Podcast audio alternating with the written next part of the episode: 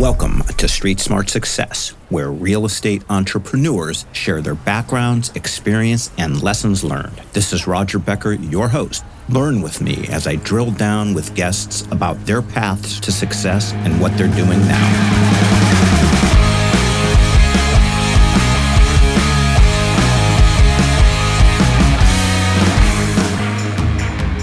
So today we have with us a gentleman, and I could say gentleman because we've been talking already for about 15 minutes and connecting the dots in the in the uh, Jewish world of, of the United States. Anyway, this guy has been around industrial real estate for a long time, a major, major league pro, hyper, hyper focused, very, very successful. He is the principal of Brit Properties. He is Joel Friedland. Joel, welcome to Street Smart Success. Thanks, Roger. I love your podcasts. They're fun. Thank you very much. And this will be no different, I promise. So, you know, it's funny because I, I already know half the story. Um, but for the listener's sake, you are in Chicagoland, but are you born, raised? What was Joel as a kid and, and how did Joel wind up into real estate?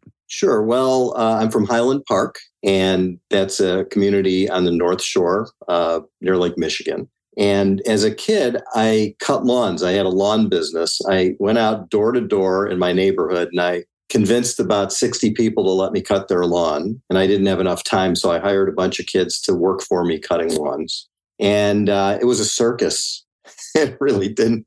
It sounds good. It was pretty tough because people are demanding they want their lawn cut well.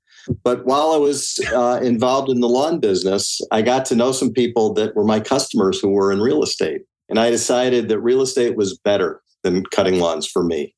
So uh, after graduating from the University of Michigan, I went to work for uh, a family that I knew. Their name was Podolsky. It was a father, two sons, and a daughter. And they were in industrial real estate. I was 22 and they literally took me under their wing like a family member. Even today, which is 40 something years later, I'm still very, very close with Steve Podolsky, who was my original mentor in 1981. He's an investor and an advisor and a close friend. So uh, I learned the business really from the, the experts in town. They, they owned 84 industrial buildings and said, Kid, we have some vacancy, go fill it. And so I became an industrial real estate broker. And day to day, I went cold calling in industrial parks and I got to know all of the industrial areas in Chicago. And unfortunately, after 10 years, they did not adopt me and I couldn't become a family member. So I started my own business and they were supportive, incidentally, which is interesting. We stayed friends. And I started a business uh, with two other people. We built it up one of my partners was a, a, fellow named Lou Savage. We called the company Epic Savage. You ever watch uh, The Wonder Years, the TV show? I'm familiar, but I, I didn't watch it. Boy Meets yeah, World. Fred, yeah, Fred Savage, right? Yeah.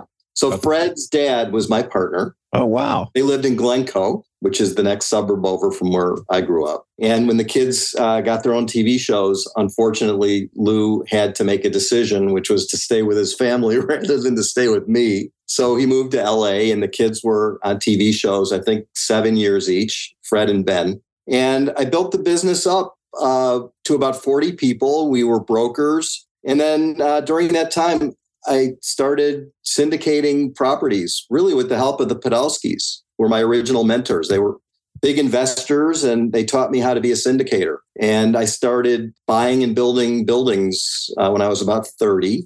And we've done about 100 of those deals. We've bought 100 properties, other places in the country, but primarily Chicago.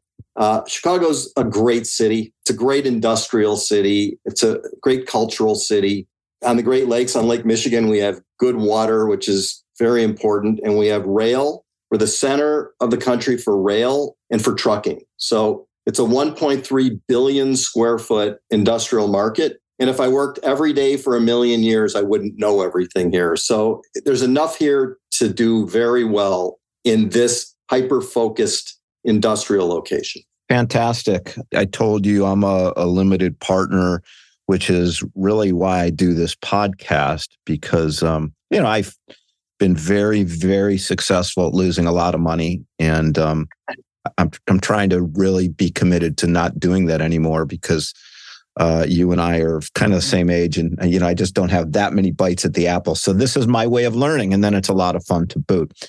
And one of the things I'm learning quickly is is is I kind of continuously take my own temperature for what suits me for sponsors to invest in as people that are hyper focused. I all the way, uh, and you allude to it on your website, but certainly asset and geo. And if it could even be refined further, the more the better, because it just it just further then mitigates my risk. You know, if I'm dealing with somebody that's done uh, a great saying I heard earlier this year is I'd rather invest with somebody that's done one thing 10,000 times than somebody that's done 10,000 things. You've got the uh, the luxury of being in a market where you could do that. In other words, it's big enough and uh, sounds like conducive to that that asset class, which is fantastic. How many, uh, in terms of Joel, your wheelhouse, in terms of what you want to uh, acquire, and then you could tell me what that wheelhouse is. How many buildings are there in the market? So there are 20,000 industrial companies in Chicago, in the Chicago metropolitan area, and there are about 8,000 industrial buildings. So there's a lot to work with here. We are split up into various geographic uh, sub markets, and some of the sub markets are better than others. We do what's called infill, which means very close to the city or very close to O'Hare Airport as you go farther out uh, to Wisconsin, to Indiana, which it's, it's a tri state area, the closer you get to those places, which is farther away from being infill, uh, when the market goes bad, those are the last places to lease. So there's more activity, there's more velocity near O'Hare and in the city and near the city. And so that's what we focus on also we're not institutional. We're we're entrepreneurial. So we don't want to compete with the blackrock type people and uh, northwestern mutual life and all these institutional owners. They generally like these big box. You see them when you drive down the tollway. These big box uh, 32 36 foot clear monster buildings. That's not our thing. We buy smaller buildings that are freestanding. Usually, we don't have multiple tenants, they're freestanding. And they're usually manufacturing buildings where the company that occupies the property assembles or manufactures products. And they're usually what I would call B and C. The A properties or the core properties are these big, beautiful, these curb appeal, very colorful buildings uh, with the concrete walls. We've got several of them but the cap rates are too low and they're too risky when they come vacant. They're too big for us. Our investors like low risk. And if you have a 300,000 square foot building that comes available, there are fewer tenants. If there's 8,000 buildings, I would say that three quarters of the market occupy spaces under 50,000 square feet. And that's our niche. So beautiful. Absolutely beautiful. Why do you like single tenant or is it more a function of at that size in manufacturing they're going to be more inclined to be single tenant? Was it the chicken or the egg that came first? Well i'm going to tell you something that you probably never heard before. It's a very different story than anybody else in real estate. The the buildings that we buy are what we call user buildings. What that means is if somebody owns a company that's let's say they manufacture, and I'm going to just throw something out there exhibits for children's museums. We have a tenant that does that. If you go to a children's museum, somebody made the exhibits.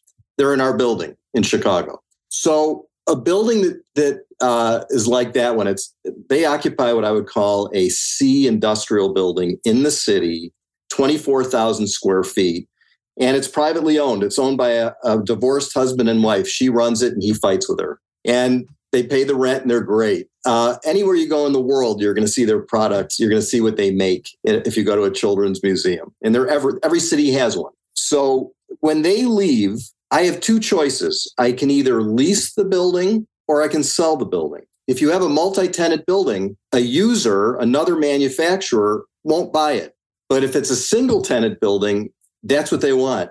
And there are so few buildings that ever come available, these freestanding single tenant buildings, that when they do, the premium on a sale price compared to selling it on a cap rate is 30 to 40%. So if I have a building that's worth $2 million as an investment, I can sell it to the neighbor for 3 million because it's a tool for their business. Totally different model than anybody else has. Of 75 buildings that we've owned and sold, we've only sold 5 on a cap rate to investors. The other 70 were all sold to users.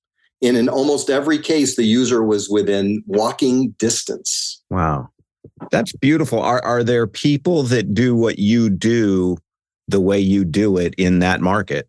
Uh, no, no. There are people who do buy on cap rates and sell on cap rates. What they do is generally they assemble a group of properties and then they sell them to an institution. And that works, by the way, during cap rate compression. That is a great business. If you can buy something in a hot market and you buy it a six cap and you sell it a five cap, you make a 20% profit. But nobody does what we do. It takes tremendous patience. It's hard to find our kind of deals. We don't buy them from brokers. We buy them from finding them through relationships and networking. Again, if you look at the 100 buildings that we've bought, we bought three from brokers. The other 97 were off market. And are they, do you have guys doing what you did for the Podolskys 40 years ago, or you did even to this day, you guy literally door to door knocking? I've got cold callers going door to door every day. And it's it's a hard grind. My son's doing it. He's 27. Funny story. He went into a place, just sort of walked in the door, didn't know if anybody was there or not. There wasn't anyone sitting at the reception desk, and it, this big dog attacked him. well, I've had people literally than- pull guns on us. I've had people call the police on us. It's a riot. That's funny. Well, you know, at least at least in that instance, uh, he wasn't ignored like you know most of the other buildings he goes into. Right, right, exactly. Yeah, he gets thrown out a lot. Do you? If there's a no soliciting sign on the door, which there usually is, he takes that as an invitation.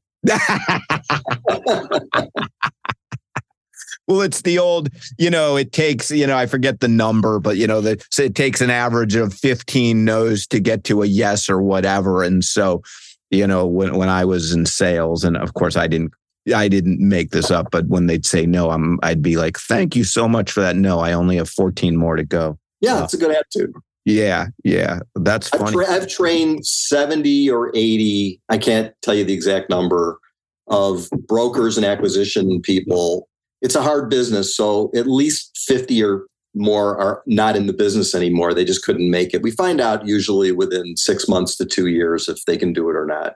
And of the people that I've trained in our industry, we sold our company and 20 of them worked with me and they were my partners. Now they've all, they're all different places, but throughout the Chicago area, there's about 30 uh, Joel trainees and they all started by having me teach them. I take them out the first day, I take them to an industrial park and I say, follow me. I do one and then I send them to the next one. Mm-hmm. you, great. What are the characteristics of somebody after six months to two years that can make it versus somebody that can't? Fearlessness. They have to be able to take a no. They have to not worry about rejection. They have to go door to door, and if someone says "Get the heck out of here," they have to say "Okay, thanks," and then they they say "That was good. That, that what a fun experience." when when one guy had the police called on, on him, the, the guy said, "I'm going to call the police," and the guy said, "I live here. I know the police. Call them. I'd like to say hello." Perfect. Given that dynamic, which is so interesting, because what I'm hearing is you're going in and you're buying these things under market value. Do you buy like when you syndicate? Do you buy and hold, or is it, or is it a, you know, or you know, or is it um, a flip? We try to buy and hold. So this is another thing you probably haven't heard before. We buy all cash. We don't believe in mortgages. We are risk averse. In 2008, I had my fourth cycle, my fourth down cycle. It was worse than the other three. And I can tell you any of the deals that we made that didn't work out well when we lost money, I can attribute it to debt. Any deal where the debt was low, no problem. So some people think that we're idiots and they say, well, how can you do real estate? It's a leverage business. How do you pump your returns? And the answer is there are lots of people who don't want to lose their money. And when they go with me, there's no bank. So they could lose money, but they can't lose it to a foreclosure and they can't lose it to some sort of bad market problem because there's somebody waiting to get paid. We have infinite patience with our buildings because no debt means we've got tremendous staying power. Interesting. Hey, Street Smart listeners, I'd like to introduce a great partner for you. As you know, insurance is one of the biggest expenses on the P&L. That's why I'm recommending Assured Partners. Assured Partners helps you lower risk and therefore can save you tons of money down the road. They insure over 2 million market rate and affordable units and are the sixth largest insurance property broker in the U.S. If you want a roll your sleeves up partner that blankets you with service, give Robert Band, Vice President, a call. Robert thinks like a CFO because he was a CFO for many years. Give Robert a call now at 305 467 5909. You'll be glad you did. I will tell you, I think you're the first person. Well, you, you are. You're the first person I think I've podcasted, and I'm north of 200 that buys. Now, you have other people that buy all cash, but then to be competitive buyers, but then they finance it, you know, after it closes. You're talking about you, you don't pull money out, is what I'm hearing you say. That is fast. We've never pulled. We've never pulled money out, with one exception. We bought a building from Keebler Cookies and we leased it to uh, Comcast for 15 years. And on that 15, the strength of the 15 year lease, we did a non recourse loan for 87%. And it was a home run. It turned out that the investors made a 40% uh, IRR over a period of 15 years. And that was great. But there, there are a lot of sleepless nights and you just uh, you have to decide who you are. I'm not a gambler, and my investors aren't gamblers, and they don't need to make the the uh, extra two or three points. They'd rather be safe and have steady cash flow. Yeah. By the way, the wealthiest people I've got I've got several hundred investors. The wealthiest people that I know, when I tell them I do this all cash, they say, "That's great. I don't know anyone else who does that. Let's go." Yeah. I believe it well. And those people are more about, you know, capital preservation than somebody that's trying to starting out or what have you. So, and, and, then they've also probably seen a bad movie or two. So they understand the yeah. wisdom of it would, would be my guess.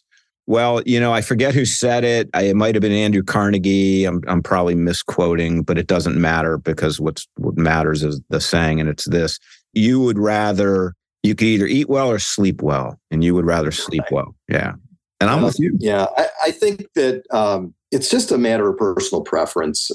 If I talk to somebody and they say, "Hey, I, I like making deals where my returns are going to be in the 20s," I say, "Well, we do occasionally have those because our statistics are that when we buy a building, because they're user buildings, we usually do flip one out of every four. So they can make that kind of return, but they're not going to make them on all of our deals. I, there's a lot of baseball metaphors. Um, we're not going to strike out, but we're not going to get that many home runs. But you can win a lot of games with doubles and singles, and that's been our philosophy. You got you guys are Ty Cobb, not Babe Ruth.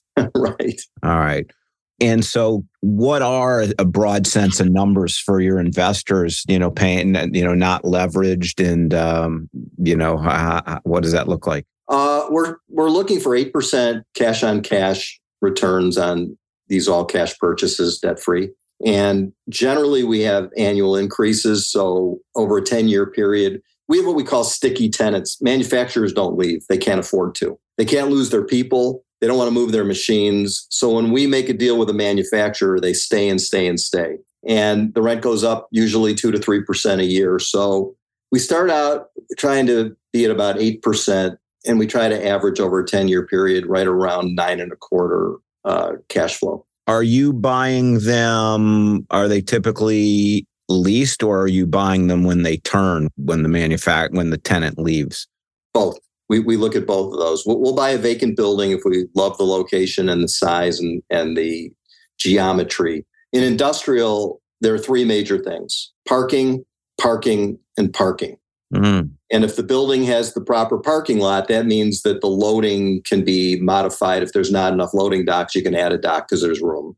The ceiling height matters a lot, but in manufacturing, it's not that big of a deal. And the smaller the building, the less important the cube is. They don't store stuff up high with big forklift trucks. So we really love buildings that the perfect building's 20,000 square feet with two loading docks and 30 car parking and we have about 12 of those. God, you are like just dialed to the nth degree. It's impressive, man. I talked to a lot of people. How long, if you buy it vacant, how long does it take to lease generally? I like to say six months or less, but I have one right now that's been over a year. This is a great story. Have you ever heard of the um, duty free shops in the airports? You know, it's the second time in a week that's come up in conversation. I don't remember the other time, but yes, the answer is yes. So I stumbled into a building that's about one minute from O'Hare Airport that was on the market with a broker out of Florida, which doesn't make any sense. He didn't have it listed here. And um, I I found the property and it's in a place. It's in Chicago, but it's next to Rosemont, Illinois, which is where the it's there's there's an entertainment district and hotels and restaurants, uh, a lot of office buildings, and it's just a great location. And I called this broker in Florida. I said I saw this obscure listing, and he said, "Oh, it's owned by the family that owns the duty free shops. It used to be their warehouse for O'Hare." And about five or six years ago, they lost their lease or something happened at O'Hare and they didn't need the building anymore. And they kind of forgot that they owned it. And I said, They what? He said, Yeah, they're billionaires. They it's a little tiny million dollar building. They they they just haven't done anything with it. I said, I'll take it. So the guy flies in from Florida with his assistant, nice young woman who follows him around, and the two of them uh, went to lunch. We walked to lunch from where the building is. That's what the location's so great, and it just has some physical problems. It it didn't look pretty. Uh, so curb appeal is important. It was dirty. The lighting was bad. So we've had to fix it up. So it's taking longer to lease it because supply chain and construction slowdowns all around the country affect us too. We can't even get concrete. Can't get roofing material. We had to put a new roof on it.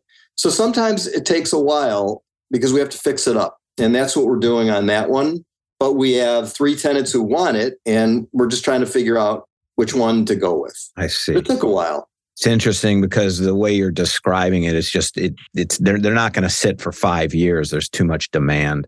So on the on the ones that there's a tenant in place, so is it pretty, you know, realistic or pretty, uh, you know, run of the mill that you know the your investors will clip an eight percent out of the gate?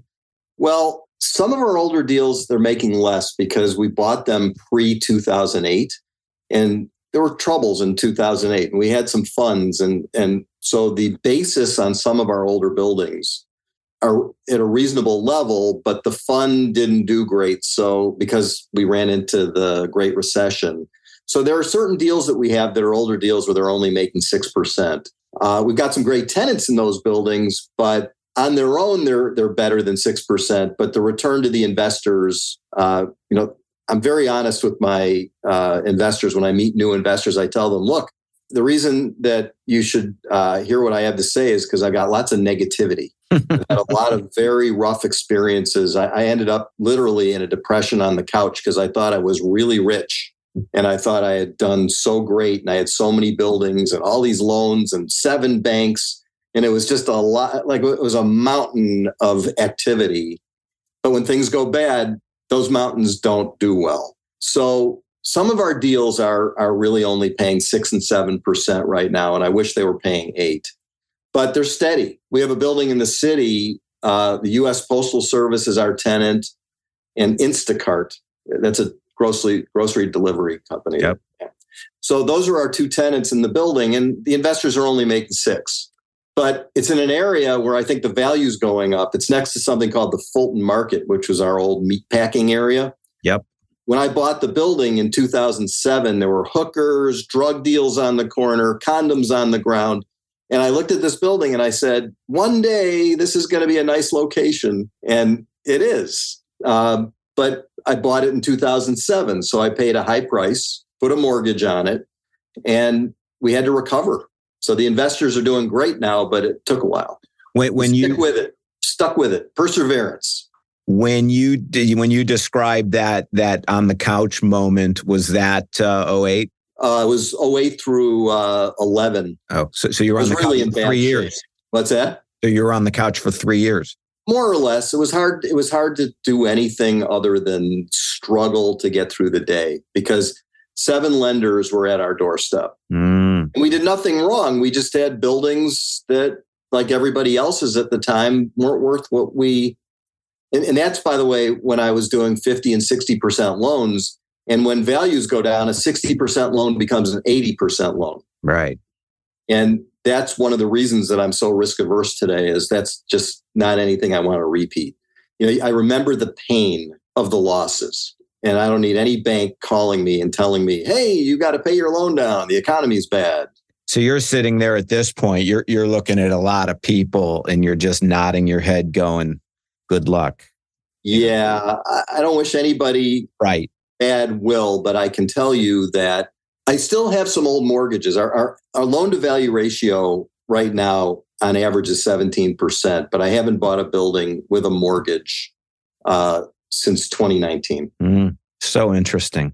Huh. I mean, there's a lot of guys, which you, you, you know, I would probably know this, but there's a ton of people, seems like, especially in the multifamily world, that are just doing, you know, super high uh, leverage bridge debt, assuming rents are going to keep going up forever, uh, assuming they were assuming like the mantra a year ago and a year and a half ago, you'd have these people going, you know, yeah, interest rates, they're not, they might, they'll go up a little bit because they have to, but, but, you know, geniuses, right?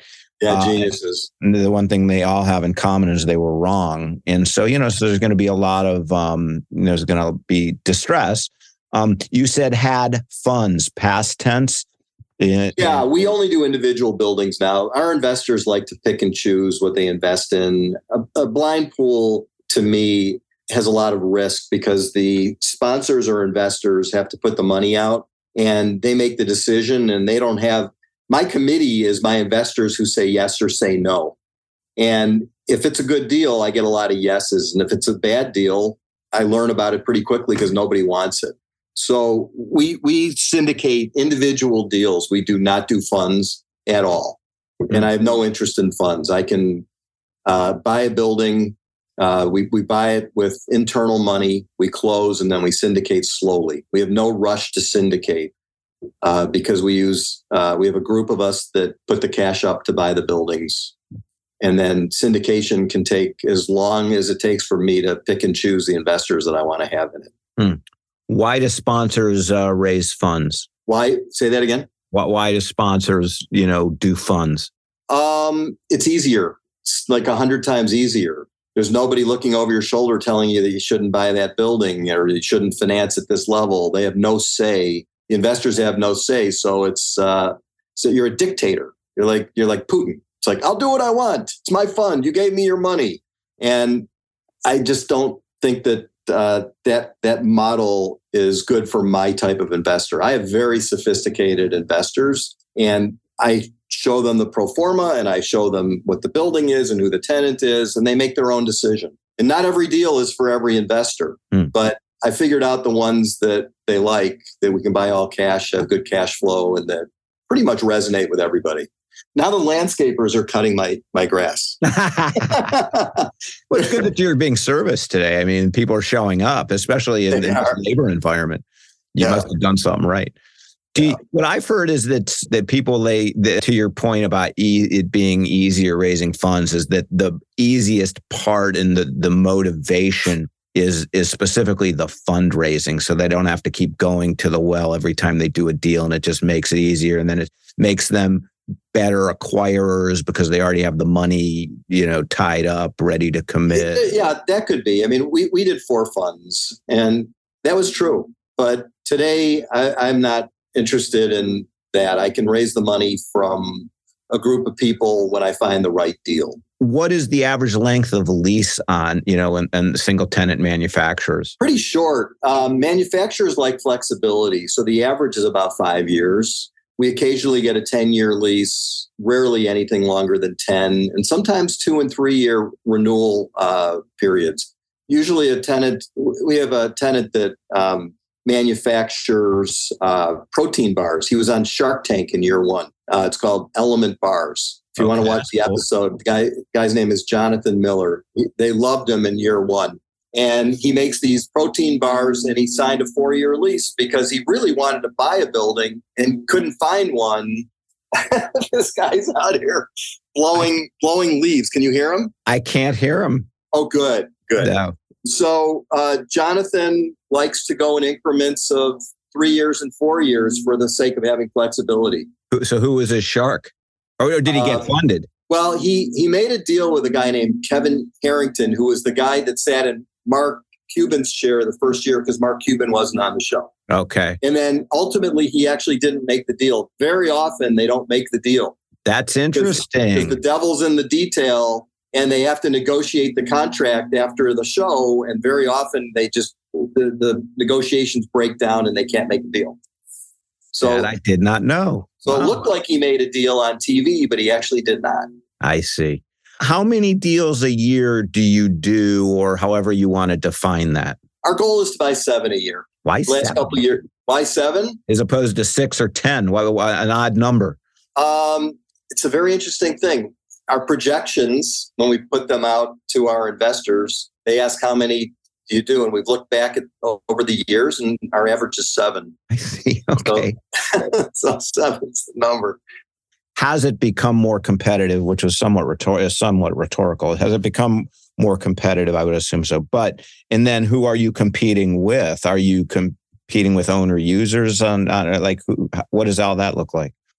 We are uh, almost always competing with user buyers. And when we do, what we bring to the table that they don't bring is very often those are people who do uh, special financing with the SBA, and it takes extra long, and they're not sure sure that they're going to buy it, and they're unsophisticated. We just come in and we say, "We'll buy it. Here we go. Contract, all cash, thirty day diligence." So we're an easy buyer, but we do compete with users, and right now it's extremely difficult. the The vacancy rate is three point five percent in Chicago, which means very few buildings are available. So at this point in time, I'm having trouble finding the kind of deals I like. Uh, if seven is the number I want to do, perhaps this year uh, we'll buy four. I see. So you're, you're disciplined and you don't have a gun to your head. What's the average amount your uh, investors put in on per deal? Average is a hundred thousand. I tell people that uh, I don't want them to invest any more than between one and three percent of their personal net worth in anything that we do. And I like the one percent. So if someone's got two and a half million dollars of net worth, uh, I don't want them putting more than twenty five thousand in a deal. I don't think it's right for them. I don't think it's fair. In Hmm. fact, I, I don't think it's I don't think it makes any sense. And, and I'd rather have them in four deals that we do in the same year for twenty five thousand each than in one deal for a hundred thousand. But there are some people who it depends on your net worth. I there are people I have who a million dollars is one percent. Yeah. I have other people where two hundred and fifty thousand dollars is one percent. So if someone's got a twenty five million dollar net worth, they're not a twenty five thousand dollar investor. Although they might be because when I meet new people and they they want to get involved, sometimes they could be very very wealthy and say, "I'll put twenty five thousand in two of your deals just to check it out." To me, that's like a vacation that I don't take with my wife for the weekend, and I'm checking you out. And we're happy to do that because when they get to know us, they become hundred thousand dollars in the next deal or two fifty in the one after that. That's a fascinating conversation. What is what is Brit? Brit, I have two stories. Uh, the name Brit. Yeah. Um, if you ever heard of a circumcision, Speaking speaking about rhetorical questions. The the Hebrew word uh, for the ceremony is called a brit. It's a brit milah. That's the circumcision, and it's spelled B R I T. So I had sold my company. We had a company that had 40 people. We sold to Transwestern, which is a bigger company out of uh, Houston. And after I sold the business, I had a contract. I had to stay there for a while. But when the contract ended, I decided to go start my own new business. And this was uh, about eight years ago. And I said to my wife, What are we going to call the new company? And we went to services for the Jewish New Year for Rosh Hashanah. And the rabbi was giving a sermon talking about the Brit on the pulpit. And I said, I leaned over, I said, How do you spell that? And she said, I don't know, B R I T. I said, Let's call the company that. I like a nice short four letter name. Now, the second story is we, we had a young man as a property manager who was working for us, Brad. And I came to the office the day after the service And I said, Brad, we're I have a name for the new company. It's Brit, B R I T. He said, Where'd you come up with that? I said, Brad really is terrific. and he said, Oh, I said, Well, that's kind of it. But you, let's say that. let's say that. So it really came from two two different uh, sources. I understand. Okay, well, fair enough. Listen, Joel, how would one, if, if one wants to find out more about Brit, perhaps engage, et cetera, et cetera, how, how would one do that? BritProperties.com. B R I T, one T, properties.com. Got it. My first interview, the guy does all cash and uh, and also named his company after a circumcision. all right. All right we're all good and uh, would love to do this a, a year from now and uh, happy thanksgiving and all that stuff and uh, thank, you. thank you so much